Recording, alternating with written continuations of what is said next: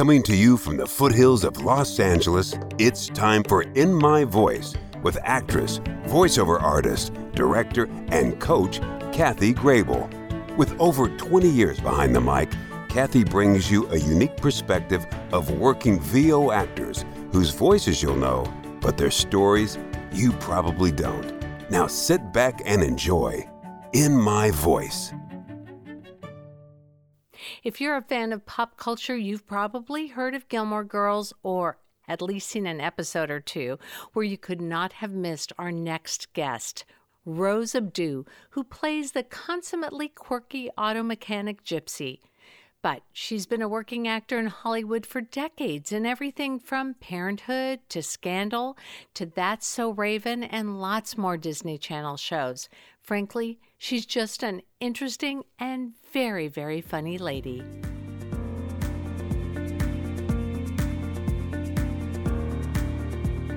Thank you so much for coming on today, Rose. And sure, happy to be here.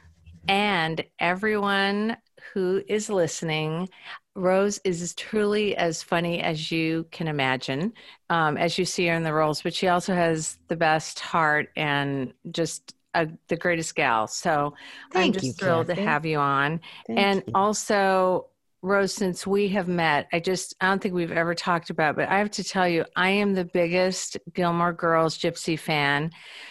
My I husband didn't know that. Yeah, my husband and I watched it before we were we had kids. And then while the kids were growing up, I have to say it was just part of our life. And when the Netflix release of the four episodes came out, it was work on finals and college apps or watch the Gilmore Girls. it was like a big deal in our house. I love and, that. And so it was also incentive to get their homework done and their apps done. Oh, good reward stuff. system. And I love that the timing of the Netflix revival was so perfect because I remember they did it over the Thanksgiving weekend, which I thought right. was so great to have people together and they could watch yeah. with their families, and that was really smart of them. Yeah, it really was. Um, but that's just, and it, it's of you know of all the people that I've interviewed or just worked with or anything, I I just have to tell you, Rose, that I said, well. I'm going to be talking to Gypsy, you know, Gilmore Girls today. And they're like, seriously, really? I mean, they were more. I love were, that. they were like, because you know when you're in this business it's kind of your kids are usually like i yes. presented an award or whatever. I'm like you know we're gonna they got you guys seats. Ah, do we have to go? You know i mean it's kind of like Listen, so you are way high on the anything on the, that can make you be cool to them is good by me. Isn't that the truth? Yeah. Isn't that the truth? i don't have ch- i don't have kids but i love all my friends kids are like they, it's interesting what they gravitate towards. And I love Gilmore Girls because so many people watch it with their kids. And now I meet people who say, I watched it with my mom and now I'm watching it with my daughter. So it's just become like a generational thing. It has. I mean, that's one of the things that was so that was so great about it. And then I have to ask you too, do you live in the La Crescenta La Cañada area? You know, I live in Glendale, because so I, it's very close. And I can't remember if we said hi because right after we moved up to this area, which reminds me of the town in Gilmore yes, Girls, which so was cute. Like I think Montrose kind of looks like a little Stars Hollow vibe, doesn't you know? it? Mm-hmm. Doesn't it? And I remember you were in line at Froyo one, and it was just funny because we had just moved up here, and I think we'd met before but it's like you were gone before that and i thought oh this is so weird. Like it hit me because i was oh, like this feels funny. like stars hollow you know? Um I love so it. that was fun. But let's start at the beginning. Okay. You're not from la right? No i was born in detroit. Okay. And tell us a bit about your artist journey so I was born in Detroit. I went to Southfield High, which is a suburb of Detroit, and I did, you know, the high school plays, and I was Miss Adelaide and Guys and Dolls, Aww. and I was, you know, and, and we went to um, forensic competition, so we oh, won. Yeah. yeah, we were really. I mean, Southfield High put on. They used to invest so much money in their productions, and we were really we had a great theater department. I was Eulalie McKechnie Shinn in The Music Man. Oh, I love it. it's just really fun. So I remember my high school teacher, who's 93 years old, she still mm. lives in Southfield, Michigan, and she said, We used to have this cookie sale every year, I think at Christmas to raise money. And she sent me a cookie. You could send a cookie to somebody in a class, and, there was this Oh. little card, um, construction paper little tree that came with it with any message that you wanted. So people would send it to their crush or you know somebody Right. teacher. Yeah. So I got one from my drama teacher and it said, Go little trainee into the world and spread the good word about theater. I get choked up even when I think Oh about it. Oh my gosh. And I thought, this is her way of telling me. And maybe it was, I mean, she might have just said that, but I said to her years later, that was so meaningful to me. And I thought, she means that I've got what it takes to do this for a living. Like, I just thought it was like a message from her.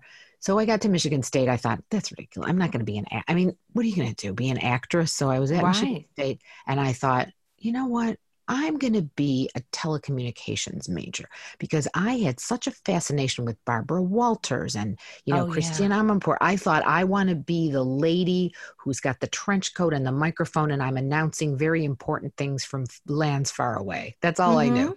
Foreign Yeah. correspondent. So, Kathy, I was there Michigan State trying to register for classes and the lines were so long. And then I, I was, what? I'm not standing in line for three hours to get you to Right. stand in line. 46,000 kids and they had those punch cards with the hanging chads, like the Oh punch yes. And yes. you line up, and I thought, well, I'm going to miss lunch at the dorm to stand in line to wait for telecom class. So I always tell people I'd look over to the theater table. There was no line. So I just kept taking classes. So I tell people really doing this, like it was a hobby when I was a child, but doing this as a career was my hatred of waiting in line. well, and kind of you know, pushed me towards theater. Unfortunately, I just had a friend who's a professor um, in a theater department, you know, that I'd worked with professionally. And then she's gone that route now in the last few years and gotten her, you know, her master's and all that. Yeah. And she said it's it's really sad now because of of the whole COVID thing, like these kids, theater degrees and going out into the world where Yeah. they're it's shut How do down. they do it? They can't do anything. Yeah. I mean, it's and- really that's really something. I mean, when I see that, when I think of like at that age, you should just be like just doing plays and you know auditioning for things and going. I mean, it's such a talk about a field where you're always with people face to face and touching Right. and every, everything about it. That's why I was so surprised. There were a couple productions in Chicago that tried to happen when we were still pretty much in lockdown, and I was like, "It's the, you're with people in the lobby, in line, in the audience, on the stage, backstage. You're just con- there's no way to social distance and do theater properly." Oh, I know. To do it properly, I, Wow. I totally agree. And I'm glad that we have some. In fact, that's one of the reasons I started doing this because I was like, what can I do? You know, Yes. that that put on a show, let's do it. You know, that fun feeling. And, and to be honest, voiceover always reminded me of theater. Yes. And so I was like, okay, what can we do? But I agree, like that, you know, when I got into theater and we both m- met at William Morris Endeavor at the time. And I remember one reason I want, uh, obviously, good, wonderful place, wonderful agent. Um, but I remember thinking, our agent, uh, we worked with a lot, liked actors. And I Yes. remember thinking, someone had oh someone had mentioned i didn't get into this business to stand alone and talk into a mic yeah. and they liked us coming in and doing all that and i remember just oh gosh there's camaraderie here because it was already before covid going into that record from home type of thing right. so to be honest i think for all of us you get a little used to certain things and you go i don't know if i want to go completely away but my goodness won't it be wonderful when we can embrace again you know Yes, I mean it's just I, the lobby. As much as I hated waiting in lines, I didn't mind waiting in the lobby because there were so many fun people to talk to. I mean, Oh, I'm still in touch with people. Remember how I remember the first time I met you? I think we had a huge long conversation about shoes. Like, Oh, we were yes. just like, i think, we think- did too yeah, and Becky was there, and we were just like, "Where'd you get those? And where'd you get? And how have you heard of this store and that store?" And you would learn things about. I remember learning t- gardening tips and cooking Yes. tips, and you know, like we were just and directions. Like I, when I first got here, I the guys were so nice to me. I was like, "Oh, I'm not getting on a highway." You know, I'm from Detroit. I went to Chicago. I studied at Second City. For years, I worked Oh, at Second yeah. City, and I really worked there because there's a lot of people in California go, "I worked at Second City." It's like you didn't work at Second City; you took classes at Second City. I really worked at Second City, and I yeah country for you know 33 states in a year and eight months and i was on stage there and i won a very nice award there and and it was fun and i got here and i said to the guys at william morris i'm afraid to drive like i really wasn't a oh, driver oh yeah i never Yeah. drove and they would always go you take the four remember how people in the lobby, if you first get here, they'll go, you take the two to the five to the one, 10 to the 10. I said, by the second number, I'm out. I'm not even listening. Right. anymore." And the, right. they were so nice to me. And everyone would give you like shortcuts and tips to drive to other places. And really, wh- what a great time. And there were couples that met and married. Oh, that- absolutely. Yeah, it was an, it was an incredible time to, to, uh, to do voiceovers and be with people and get to read with your, you know, partners. And it was just really, fu- I, I, I thought it was really fun.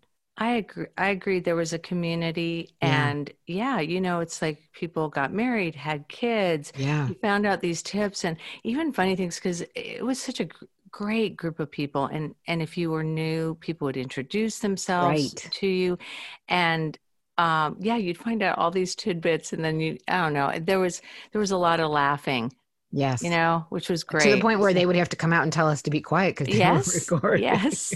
I know it was real.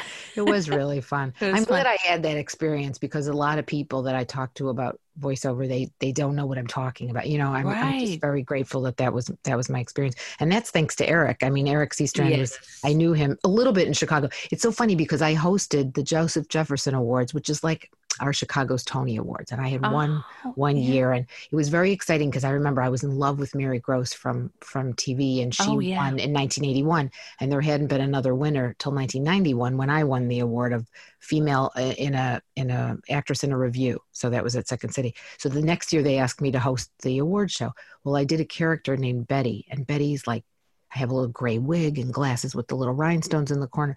And I was, oh, she talks like, you know, Betty, uh, I, I was like hosting the awards and, you know, everyone was just, oh, I was just so excited to be there. And uh, we're going to give out some nice awards and we're going to have chicken dinner, you know, like that. So Eric Seastrand's in the audience.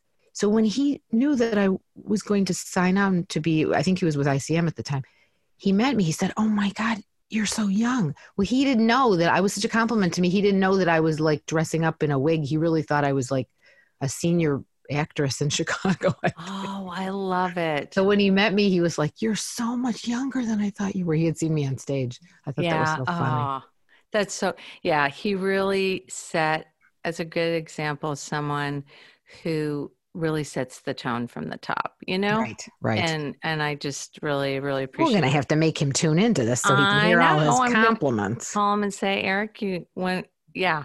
It's it's nice because sometimes you don't hear those encouragements. True. I always tell people like you hear people talking about things and I'm like, you need to tell that person because we don't it, it it's like the uh your teacher that sent the cookie. You know what I mean? Like you always have that. It's it's we need those, especially nowadays, I think. But all right, so you got to LA and um one of the well before that I wanted to ask you uh, how you got to LA, but also you have an amazing multicultural background. yes. And I wanted to know what ways do you feel like it helped you or hindered you in pursuing your dreams? And also, how'd you get to LA? Like, I know part of the path now, Detroit to Chicago, but Right. This is crazy. So I was in Chicago, and at the time, there was a Neil Simon play, Lost in Yonkers, that was Oh, being yeah. done in New York, and it won the Pulitzer Prize, I think. And um, the New York producers had to come to Chicago to approve the very first cast to do it off Broadway. So we were the first production to do the show outside of New York. very and the, cool. the producers, Manny Azenberg, Neil Simon's producer, came and they approved all of us. So I was just like, this is the best thing ever. I mean, I loved working at Second City, but doing that play just felt like this is my roots. This is when Right. you know I, I did 25 shows at Michigan State in the Performing Arts Company, and I really loved live theater, and I loved improvisation at Second City. But this was like, I just was so happy. I yeah. only did the show for a month, and my agent at the time said, "There's this television show that we want to put you on VCR tape." Ah, yeah. so I go and I'm like, oh, what is this? Johnny Bago. I'm like, what is this? It's a guy who's in the mob.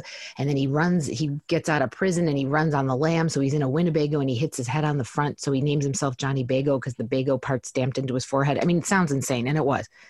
So it was Robert Zemeckis was the director, producer. Wow. Yeah. Starkey, who went on to produce unbelievable, huge movies. You know, they were they called themselves the Chicago Five, but Bob, Bob Zemeckis was behind it, and he at the time it was right before Forrest Gump Oh, right. where they wanted the part of an ex mafia wife turned parole officer chasing their husband around the country in a Winnebago. So, first of all, they were like, you have to drive. And I'm like, well, forget it because I don't know how to drive. And I mean, it was just ridiculous. So I just put it on tape and then I went off to the theater. And I remember I get home from the theater one night. I'd only done the show for a month and we were selling out. It was $39 a ticket. It was so exciting to be in a show that was Yeah. expensive and Oh yeah. we were like putting stools and we were violating all the fire codes because people were like packed in, you know, to see this show.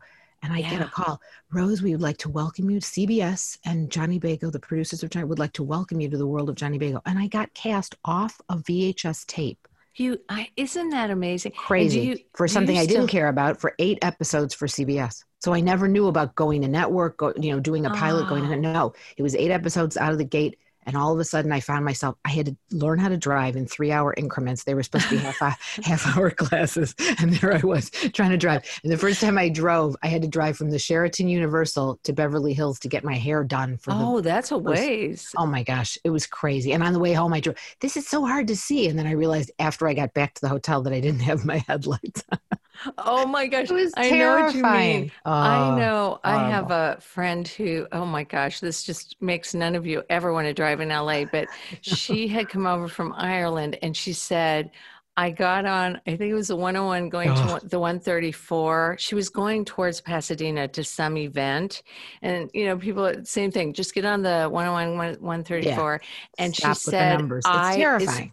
And they drive on the other side that, you know, so Right. there's that going on too. Oh, yeah, yeah. And she said, I just closed my eyes, said a prayer, and went across all four lanes. And I'm like, oh my God. I like know you are exactly the person where where- she means. Yes, and I was, I was like, I'm going to stick to surface streets. It was just terrifying. So the first day on on the show, so I had to come here. It was 1992, and they said, uh, "You uh, get behind the wheel of the Arizona patrol car for whatever reason." I had that, and then they go and hit that mark. So not only am I driving, but there's cameras watching me, and I'm hitting a mark.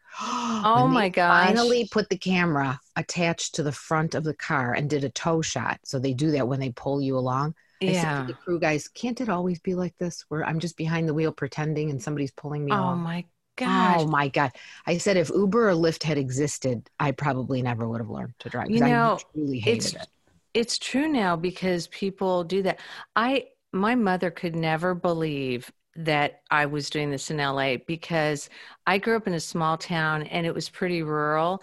And so they, you know, the directions were always like go west, go east. And it's the Midwest and it's flat. Right. And I was the worst, you know, although I have to say, you know, there's weather. So I drove in, you That's know, right. Snowstorms and everything easy. else. That's not easy. yeah. So, I mean, I wasn't probably as bad as I think, but then I moved to this big city, and for me, it it was so much easier because I'd be like, well, the ocean's west. I get that. Like, Right. at least I get what west right. is. It's difficult. Well, remember the Thomas guide? That big oh yeah, Oh I my wasn't. God, I I'm still not good at reading a map, though. I am so good at reading a map. I'm much better at a map than having the thing talk to me in the car. I don't like Oh, that. well, I like can, I plot my can- route ahead of time. they can mess you up. Yes, they can. Yeah. I like, you know what I used to do? I actually used to call places and and I I had auditions and I'd say, um, I'm going to be coming out at two o'clock and I just wanted to know, uh, and they would give you right, left. I'm a good right, left. So I go, okay, I go Uh-huh. three blocks to the right and then left. Well, now no one would tell you the directions That's because right. they're like, plug Look it, it in. Right. And I had like a pathetic phone forever. So that, you know, I've really, I have to say during this stay at home time, I have upped my knowledge of technology quite a bit. Very good. That's one good thing is we finally had time to study it and stuff like Yeah, that. yeah, yeah for sure. I mean, this back in the day, you had the beeper. I mean, I sound so old, but oh, me, the yeah. beeper would go off. You'd have to pull over, find a pay. I remember being on Santa Monica Boulevard, find a payphone, pull over, and they, oh, you've got a call back for something. And I mean, think of how crazy that was. Like, it's so much easier now. Oh, I know. I remember uh, a beeper, like when I did, I did the the dubbing for Batman Forever. I was in Nicole Kidman's voice, and I was brand new in town. And it said I had a beeper, and I found a phone. Be there in 45 minutes, and I just remember thinking, "Oh my gosh!" Because you know traffic in LA. But I lived Right. closer, at least to that. But of course, you're not at home always. I was at some other audition or something, so I get there. But you know, if you were lost or something, Oh my gosh. You'd be like, "Oh my god, it's 45 minutes. I have to be there in 45 minutes." How many? But you know, you now let anybody call- know. I mean, it was something else. well, and the thing is, to me, I don't know about you, because being brought up in the Midwest or just who I am or whatever, my biggest thing was not to be a flake. I mean, Same. I yes. would sooner die almost than I mean, not really, but I would sooner you know, like yes, it's my the biggest nightmare Western was, shame, right? It's was embarrassment. Not yes, yes, calling yes. and being late. Right. At least if I could call and say I'll be 15 minutes late, but I will be there. You know, but you're just sitting there going, you're stressed about that too, because there were know, two people that worked with us at William Morris that said to me, "It's don't even worry about sauntering in for a session late," and I was shocked. Yeah, they're two guys. I won't say who they are. Yeah it's like a power thing. Oh yeah, you could walk in like 15 minutes late. I was like, oh my god, I would never. I would have to. Oh be yeah. For every session. I mean, for an audition, I, I, might be late, but not for a booking. Oh my gosh, that oh yeah, terrible. Well, it's so funny because I remember one time I'm going down the hill into Beverly Hills, and something had happened. I can't remember. There's, you know, you get behind a garbage truck or yes. anything like on. The, there's no way to pass or whatever, and so I'm talking into my phone saying, "I'll be." A couple minutes late because I always would call, but you know, they had some new locks. I did get a ticket in Beverly Hills for talking on the phone once, being responsible. Oh my and of gosh. course, right there they were. So yep. I'm talking into it. And then I realized it didn't send because of bad reception. So then I called and I said, I'm parking. I am so sorry. It was funny. It was like five minutes. And they were like, yeah, they were like, Kathy, don't worry about it. You're so responsible. it means more to us than anybody else. I know. Oh so um, I didn't like it here though. So in 93, 92, 93, I did the show, eight episodes, a lot of stuff. And I just remember my co-star bought like a hugely expensive Cadillac. And I was like, I'm saving my money. And yeah, everybody I met said the same thing, save your money, save your money. So I said, okay, if the 18th person says this to me, that must be something to it. So I ended up being able to be very comfortable because I went back to Chicago and I decided to, and I did Laughter on the 23rd Floor, the second Neil Simon play with the same producers. Oh, neat. Oh my gosh, that was a wonderful experience because there I was. I had already done the television show. I'm back in Chicago and I did six months of that show. So it was very exciting to be to have that feel of a Broadway like a shows a week, six months. Yeah. You really got to know your cast. Great, great people. I'm still in touch with all of them today. And yeah. then after that, I started to come back and forth. So for seven years, I just would come for pilot season, book something. I'm very lucky. I almost every pilot season. I don't think oh. I passed one without getting a little something. Go back and forth, back and forth, back and forth. Finally, in November of 2001, I decided, you know, 9 11 had happened and I was oh, living yeah. above a liquor store in Chicago, this darling apartment in Andersonville in Chicago and I am, my father was born in Detroit. My family is American. My grandfather was Lebanese. So I had a next door neighbor who was also Lebanese. The people who owned the liquor store were Palestinian. It felt like the most unsafe time to be just in Chicago. It just mm. felt unsafe. Everywhere felt unsafe. It was 9 11. I mean, mm, nothing yeah. like that had ever happened. And I remember feeling like, well, if I met my friend Suzy Nakamura, a very talented actress, lived in West Hollywood, she said, if you're ever thinking about it, what are you waiting for? Like, why not do it now? Yeah. So I was 30, I think I was 38. I decided to come here. Do you know that it was November 1st? I had done a little movie in Chicago and it was premiering here. They had a little screening at Amblin. So I came for the movie premiere. The very first big audition I had was Gypsy, Gilmore Girls. Oh. And it was my birthday is November 28th. November 30th was that audition. Wow. And my friends had a cake for me and they said, make a wish. So every year I would wish for a job. Every year. Yeah. Oh, I know. We don't care if we work on our birthday. Yeah. like I was know? like, I want a job, you know? yeah. And and right before they lit the candles on the cake, I got the phone call like, oh, you got this episode of the Gilmore Girls. I was like, oh, cool. So I thought, all right, well, it doesn't make sense to wish for a job. I just literally just hung up the phone and got a job a month after being here, deciding to move yeah. here. And then I wished for love. And I was like, what a dumb, I wish I could take that back. That's a stupid wish. I just wasted a birthday wish on love. And the Aww. very next day, I went to an art gallery and I met the guy who ended up, I married him. Oh, so I married. Is... So I said Gilmore Girls and and True Love came to me all in the same little piece of November 2001. I just love that too. I mean, you know, a couple of things hit me here is that through really some tragic things, you know, 9 11. Yes. And not great circumstances all the way around. You come out, and I think sometimes as actors, particularly and as women, we feel like, oh, if we don't get to this certain level by a certain age and do this, and, you know, or even just security, you know, yeah. like, oh, should I you know, should I make that big leap? And and to be honest, West Coast versus East Coast, Midwest, or cities, sometimes you're even thinking a car, like there's big purchases and things Yeah. like that and moving costs. And and to have it affirmed in both those ways Yeah. is but if that hadn't happened, even though you wish it wouldn't have happened, but you know how something good can come out of Absolutely. tragic things too. It's it's interesting. Well, did you feel like um did you feel like you knew that Gilmore Girls was going to be a hit right away? No, or- not even a little. And I just thought, oh, I got this part. She's a she's an auto mechanic on this show, Gilmore Girls. And I think I had heard of it because it was on one season. I think Gypsy starts in season. I really don't remember. The fans know everything like the back of their hand. Oh, I I think season two or something. But I had seen like a couple things. I thought, oh, they're so cute. I just remember thinking they both had such beautiful blue eyes. But I just knew that it was on the CW, and a lot of people like where I was from would be like, "What's the CW?" Because they just Oh knew yeah. NBC, NBC, CB, you know, they didn't know. Now they have a million channels now. It seems like so long ago. And I remember trying to explain to people what it was, and it was on the WB. And then I don't know, it was like I, I couldn't explain to people what it was. It really gained its popularity in streaming, I think. I mean, it was really like when it was on TV, we didn't get that great of ratings. And we were, I think every year we were like, oh, it's coming back. Oh, great. But I remember thinking I was in one. And when I got a call, no, that you're going to do another, you're going to recur. I was like, what's that? Like, I didn't know. I- Right. there- I, was very excited. So I think I did like 25 of them. Isn't that interesting too? Like, I think that's something that anyone listening who's an artist is that there is so much of that where, you know, one of the great things is it's different every time you go do it.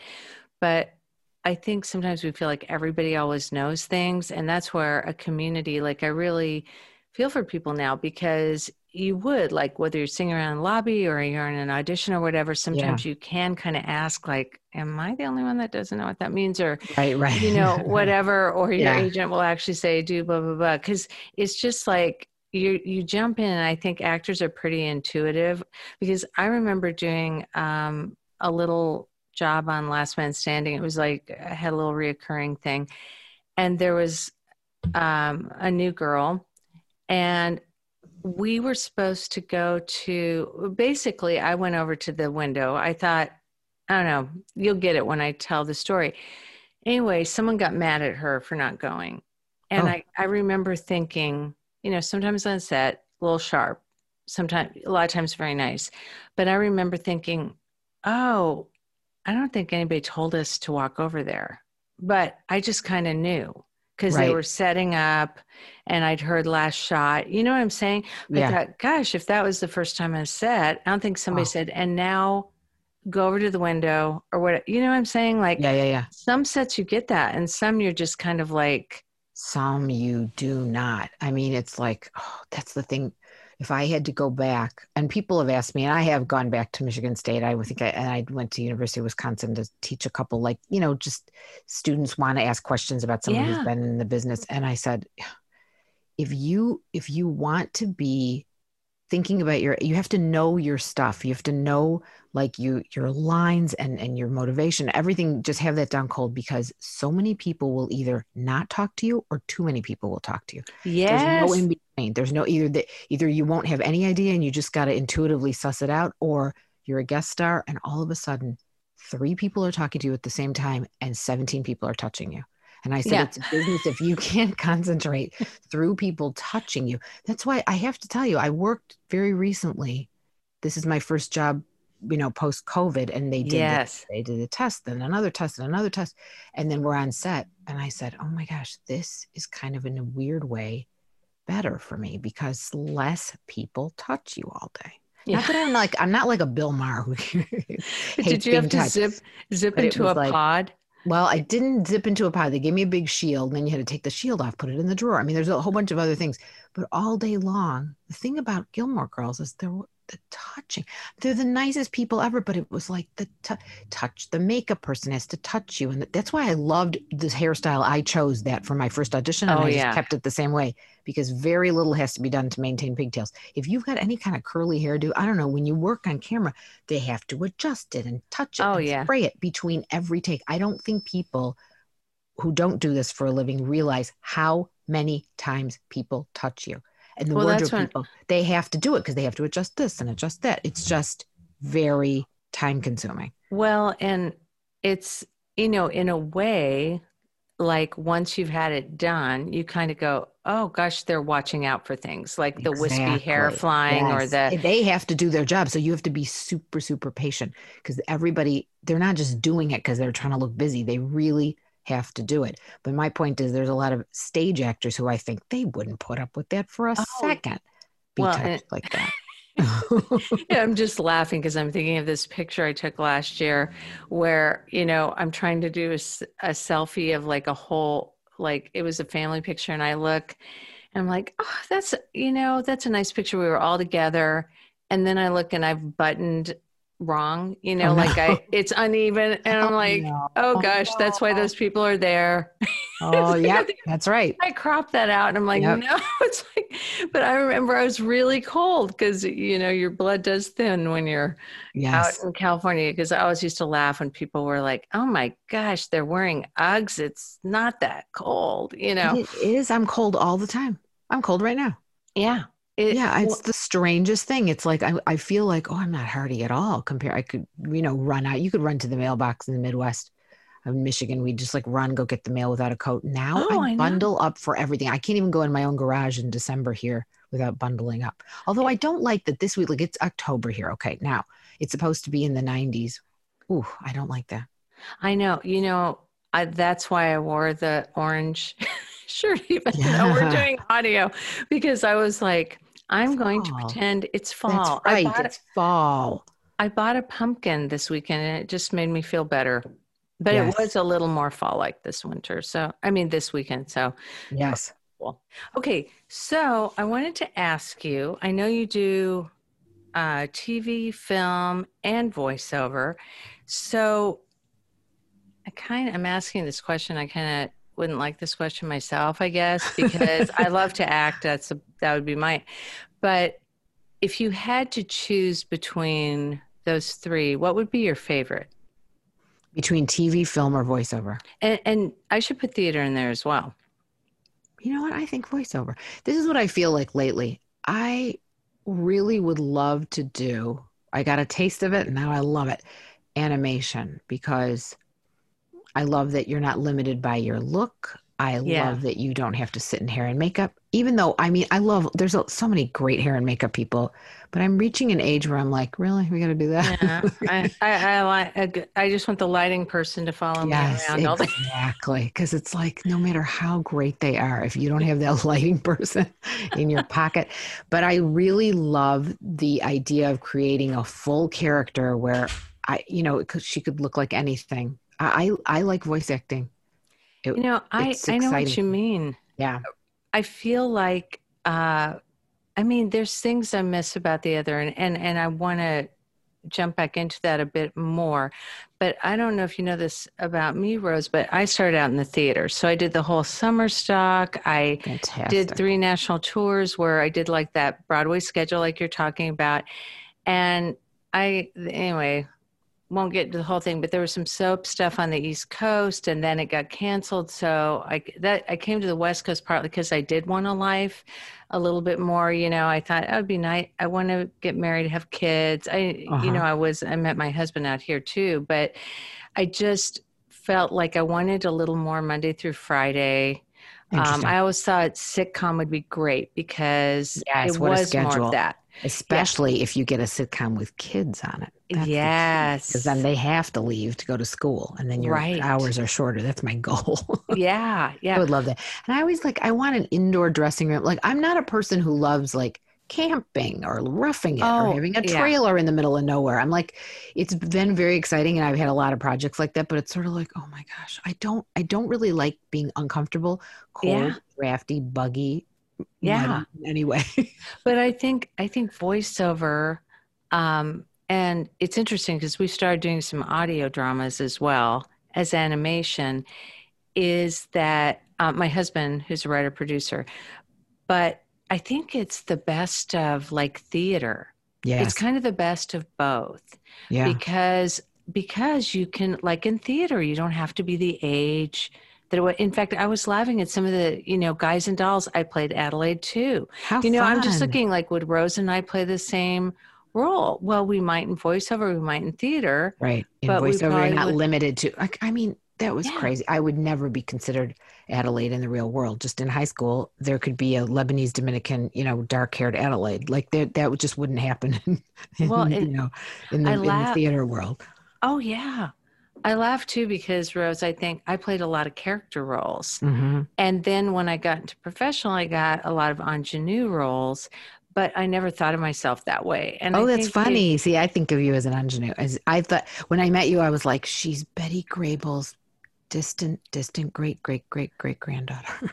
I love that you know who that is, actually. Betty Grable, mother wore tights. yeah, it's so funny. I, Are you related? I always say probably from the same part of Europe. That's about it. I, I don't know. Um, just because I, you are. researched would just the tell, name. Kathy, just tell people you are. You are. That's what I should have done. Yeah, you just but yeah. um, but anyway, yeah, it's so it was kind of interesting when my first professional job, I got cast as the stock ingenue, like in a company. And then I, you know, I played Hodel and Fiddler on the Roof all over the country. like, you know, Oh, then sure. they they hire you for those things. And so, do you love to sing? oh yeah, I do. Oh, I, I I, do it. sing. You have such a beautiful voice. I listened to your demo last night. I was like, wow, Aw, you, have done eight million. Th- like every product for the people listening. If there's a product you've used, she's advertised it to you. Oh, you're sweet. Isn't It's fun with voiceover too because Yeah. people will say, "Do you think I've ever heard your voice?" And I said, Oh, God. "Probably, but you had no idea." you, You, have know? no idea. I love that too because you and you don't sound always the same. Like you know how people you go, you hear them, but are you ever in your car and you're listening to the radio and you're like, I know, I know that person, but I can't Uh-huh. think of who it is. Oh, that drives me nuts. Yeah, yeah. It's but it's a Um, fun part of voiceover. And then yeah. you've you've worked on Madagascar, right? Yes, yes. I was so funny because I was just with one of the producers yesterday and I said, I signed an NDA. Am I allowed to talk about this? She goes, I really don't know. So it's like, am I allowed to tell people? Because it really, it just started. But I'm so proud of it. I have to tell people that I did it. I Well, played that- a couple of people on there. It's the new, new um, Madagascar, A Little Wild, the TV series version of Madagascar. Oh, I Very love it. Okay, so we're going to be and Hotel. Transylvania. That was one of my favorite jobs ever. And this is cool. I was telling my niece this you never know who's going to remember you because in 1988, I did a show with the writers from Saturday Night Live. They happened to be on strike. They were in Chicago. I did a theater show with them. I went to Beverly Hills and did the show for the summer with them. 20 years later, almost to the day, one of the producers, Robert Smigel, who does Triumph Oh, yeah. Comic Dog, called me to say, We'd love to have you in Hotel Transylvania 20 years after I'd met him. And, I- Wow. and I had never seen him in between, in the in between. So I did Hotel Transylvania 1 and 2 and a little short film that plays before Hotel Transylvania 3. So I'm really I- proud of that. Love that. That that goes to show that they say never change your phone number or your Right. email or anything like that. Or never give up, or never think that, oh, no one's thinking about me because somebody might be. That's, that was a good lesson in that. It truly, truly is. I love that. And Hotel Transylvania, time of year to I'm going to put that on my list. I love doing those holiday, you know. Oh, oh yeah. Oh yeah, th- this time of year to listen to that. That that's so fun, and I love that story. That's great. Um, Robert Smigel. Oh yeah, I got to audition. Uh, I sometimes I do sound alikes, and it was for Elizabeth Warren. I have to say, I think I do Oh. a pretty good Elizabeth Warren, but it was for one of those, but I didn't get it. But I just, you know, those fun projects that you go, Yeah. "I've this for years. I love to do this, you know, kind of thing. That's really fun. That's a great story. All right. So, um, I I was going to say, if you had, I often ask if you had advice to tell someone, advice if they were getting into the business or to actors just starting to be in the business. But I also think it's for those of us who are persevering in the business. You know, I'm I'm going to add that because I think during this time of COVID, there's a little of a shift of like everybody's tired. yeah. So, what advice would you give to an actor or an artist? Maybe because this is what I'm trying to tell myself too that if you start to feel like, what's the point of all of this? It's okay to want to take a break. Mm-hmm. I'm telling myself that that it's just like I started worrying because I thought, oh, I, still got to do this. I'm not at retirement age. Yeah, yeah, I know. starting to feel like, oh, another self tape. Because what I realized I loved is the joy of, okay, get the audition. Now I have to pick out an outfit. I love that part of it. Yeah. And right now in my closet, I turned a whole room into a closet in my house because I really just love the part where I go, she would wear this sweater, this, yes. this particular bracelet, this purse. Like I'm, I'm very detailed and I almost outside in where it's like in city, I used to say, give me a person, I'll give you a character. Like I just, I like to work that way. Yeah. And now that I'm by myself, you don't have to get in the car, go to the audition. I like that interaction, just what we were talking about before with the casting director. Yeah. So I'm finding self tapes very, very challenging. So I thought you have I to agree. find the joy in just, this is, I remember Bryan Cranston said this, and I just remember thinking, that's how I feel. Where I, I just, I'm such a fan of his. I got to work with him on Malcolm Yeah. in the Middle. That this, you know, look at every audition as this is my chance to act today. Well, I have found lately, like for the last six months, it's like, I don't want to, I just want to be quiet and do something else. Like I don't want to act today. But I thought, all right, this is still, I'm very grateful for these opportunities for self tapes. This is my chance to act today. So no I- one's going to see you. You just have to do it for the joy of just doing it for yourself. So the last couple self tapes I've I've enjoyed more than the first few where I was like, I don't know where to stand. I got to learn how to use a camera and lighting. You got to be everybody. You got to be the, you know, Michael Lasky Yeah. was saying that in his post that you have to be the cameraman, you have to be the lighting, you have to do the, you know, all that stuff. Yeah. But it's just still trying to find the joy of creating a different person. And it's difficult. I think it's very, it's really hard, but it's fun. And I admire these young kids who want to get into this because nowadays you can do your own like whatever they do. I sound so old. It's like they get on the TikTok or the YouTube Yeah. or whatever. They can make their own videos and promote their own work Yeah. and get seen that way. And I, I really admire that kind of self-starting. I don't know if I would have done that when I was starting out if if, if that was the way that people became known and got shows because you know as well as i do people get cast because they've got a big you know youtube following or whatever maybe youtube's even outdated now i don't even know what i'm talking about but you know what i'm saying Yeah. they can do their own stuff that's Well, cool And and I think what's hard, like for me, and even when out of my comfort level during COVID, was um, I totally can relate to this. So much of what you're saying, but I feel like we were all probably self starters in a different way. yeah But it's all of that technology. But the the other thing that really hits me is the I I didn't want it to be about me. I liked being a character. right And not that it wasn't honest. I mean, I really think you have to bring yourself to it, right but it wasn't Kathy Grable or what, you know what I mean? I, Mhm. I- so you, and even in voiceover, it's not like, and it's just, I think some of that social media thing that seems so uncomfortable because I talk to a lot of actors who've done this for a while, feels so uncomfortable because it's like, I don't really want it to be me. It just feels Yeah. so silly or something. yeah But if I've done something, no problem. You know, like I'll jump right in there and do it. And so I think that's part of what's different about just doing TikTok or something. You're like, oh, it's me dancing. you yeah know? when that feels so i love watching them i don't think i would ever do one but i like watching other people's well. My daughter caught me a couple of times. Like as she caught my husband, he goes, Are you putting this on some you know what I mean? Like Yes, when so you're funny. all living together. And so we were laughing because we were so out of it. We're like, Oh, could she do that? I guess she could do that, you know? that's fun Um, yeah, because he kept, she was saying, Oh, dad, you know, touch your shoulder, do this. You know, we were so out of it. It was probably the latest thing we didn't know about. Now, and we learned. But I, I love that if you can, if I can find the purse, I'll find the character because you know what? I've been trying Rose. And this is something I really have to look. You know, when people say to you, you take different classes and different things, and it's like, is it being real? Be mm. real, be honest, be real. And you know what's so great about voiceovers you don't have you can be in your sweats you can be in this and i always felt like if i put on the a costume if i did this if i found that it helped and then you go oh you shouldn't go from the outside in the inside out and I, i've tried all the different practices and disciplines and i and i really think that's great with voiceover because it's so fast. Like Right. it's almost like cold reading. You just get it thrown in front of you.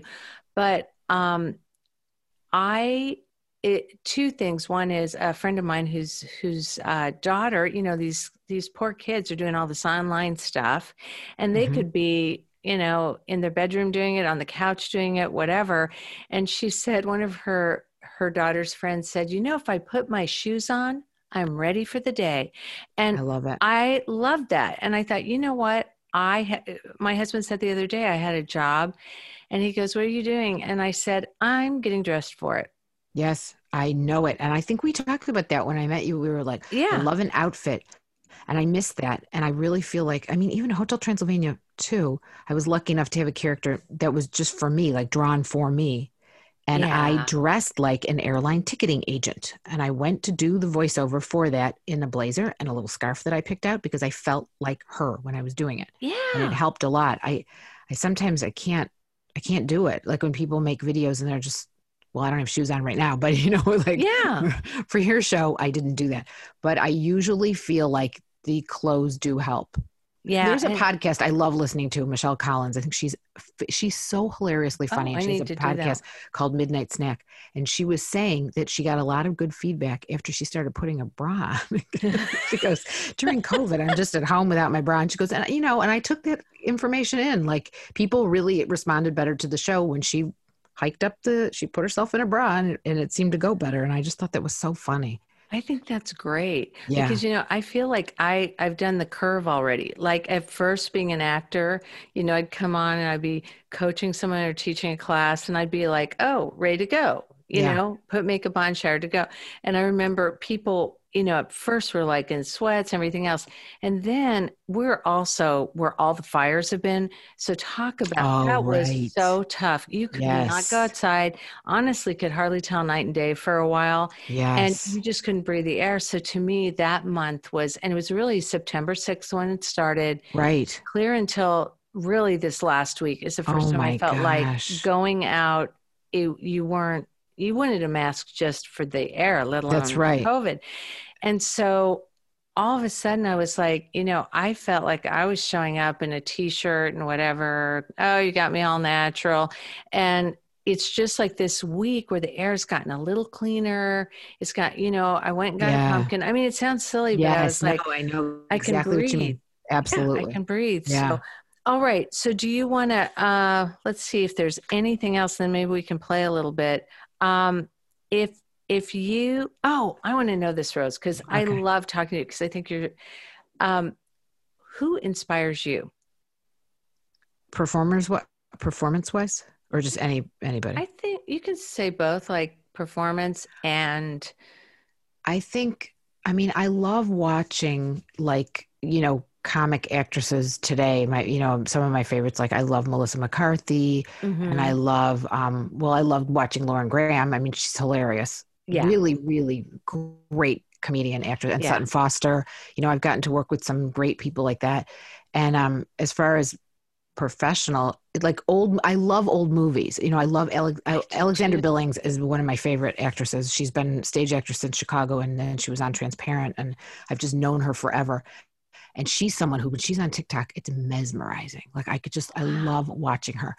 And, um, you know, there's people, yeah, there's stuff, shows I look forward to, but for pe- personal, my mother, my mother's 93 years old. She had open heart surgery when she was 86 wow, and she does stuff every talk about she always puts on an outfit every day and she's always she paints miniature scenes on christmas ornaments that people are they're Oh. jaw-droppingly beautiful and she's so she has to do something every day so she inspires me sometimes if i'm sitting around i go well my mom would be doing something like in a way it's not good because i feel like i can't even relax but even she just does something creative every day yeah, every day. I love and so that. i she's a huge inspiration to me That's so cool.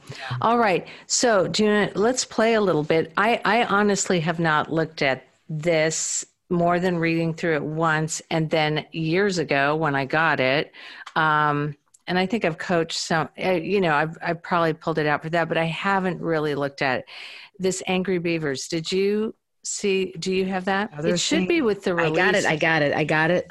I you have. I'm just run through plugged into the? Mac, and now I'm in the. Is it Daggett? Daggett. And And, I was going to do Daggett and you do Norbert. You want to I'll just re- read through it? Okay. I'll do Norbert. Yep. Okay, so we're beavers. That's all I Okay, really know about beavers. it too. Okay. I haven't Okay. seen this. I'll just do it. Okay. Yep. Stupid television. It hasn't worked right since winter started. Well, hit it again. Hey, we have a picture. Hey, We have snow just like outside. Yeah, but the snow outside is free. We got to pay the cable jerks 20 bucks a month for this. I know, I know. The TV continues to come on and go on the fritz, but there ain't nothing I can do about it. I'm doomed. I'm hungry. How about some microwave Lincoln logs? Oh, why? We're gonna die anyway. And in the spring, they'll find my little beaver skeleton and say, Poor Daggett, he was trapped inside his house with nothing to do. Oh, woe is little Daggett. If only he'd been able to get out, or even if his TV had worked. Oh, woe is little Daggett, please. Give me a break. No, listen, Norbert, I'm not kidding. What if I'm trapped in here so long that I become a blubbering idiot? Ooh. You're already a blubbering. Uh huh. See, I told you. I told you it'd happen. Oh, no, you're saying you're bored. Oh, you got cabin fever and you want out of here? Yes. Well, there you have it. Why go into a panic? Some help you are. Adorable. I mean, that was totally cold for us. Why aren't we Norbert and Daggett in real and all the time? Why isn't I there a know. Well, I don't think Norbert and it- Daggett? I don't think it's running, but I think we should be Norbert Well, and. Daggett. Well, it should be. Yeah. Love it. So what what would you what would you do different? What do you think? what would I do different? Yeah. I'd know it better. Yeah, I would. I wouldn't well. have just looked at it, but um, uh, nothing. It was stellar. There I think it was nothing- stellar nothing, too. There was nothing that could be improved. That was three pages of beaver wonderfulness by the two of us. Well, I loved it. Go have a wonderful, wonderful audition. I need to do a one one um tie-in because we're on beavers. Stefan Cox, do you remember him from William Morris? Yeah, And Lori yeah. Colwell, our hilarious duo that have a nightly show. I think it's nightly, the only show they call it. They live in Seattle, I believe it's Seattle, somewhere in Washington, Okay. and they have a beaver cube. The beaver Oh, cube has become a thing on the show. So I make miniature food. I make miniature things out of clay, and they're all over my Instagram. You can see them at at Rose Abdoo. I actually liked that. page. Those were so cute. I didn't even think Thank you. about it And when I I, sculpt, this. so I sculpted them a tiny beaver cube and sent it to Oh. them, and they they put it on their show. They do the nightly show on Facebook. But I thought that was so funny that they have this beaver joke. They have a joke about beavers. I mailed them a beaver cube. I know you from the same place I know them, and you asked me to do a beaver sketch. and I didn't even put it all- together. Isn't And that I just, funny? It's all about the beavers, so I just had to tie that in. well, I we thought it was up. funny because we're all we're all closed in now. That's That, right. I think that was one reason. And I thought, oh, we'd be good beavers. That's right. okay, that was the way to end it. Thank you, Rose, and You. best of luck. And I hope we see each other at a job or out in life. Or even down the street in in in the small cute town of Montrose. Yeah, that'd be good. Get a froyo. Thanks, Kathy. All it was fun to talk to you today. Thank you so much. Thank All you. right. Bye. Take care. Bye.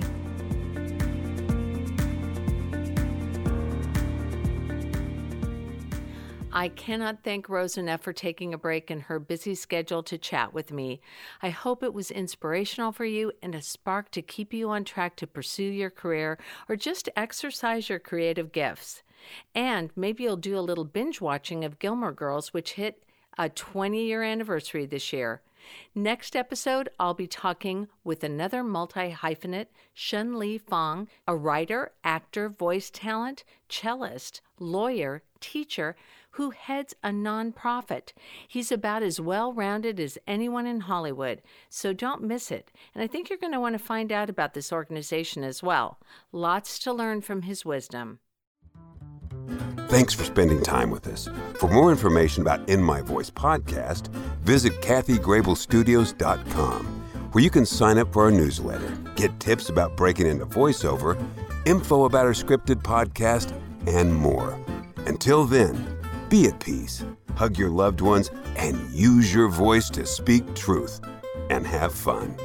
I'm Bren Hoff, your announcer. Bye for now.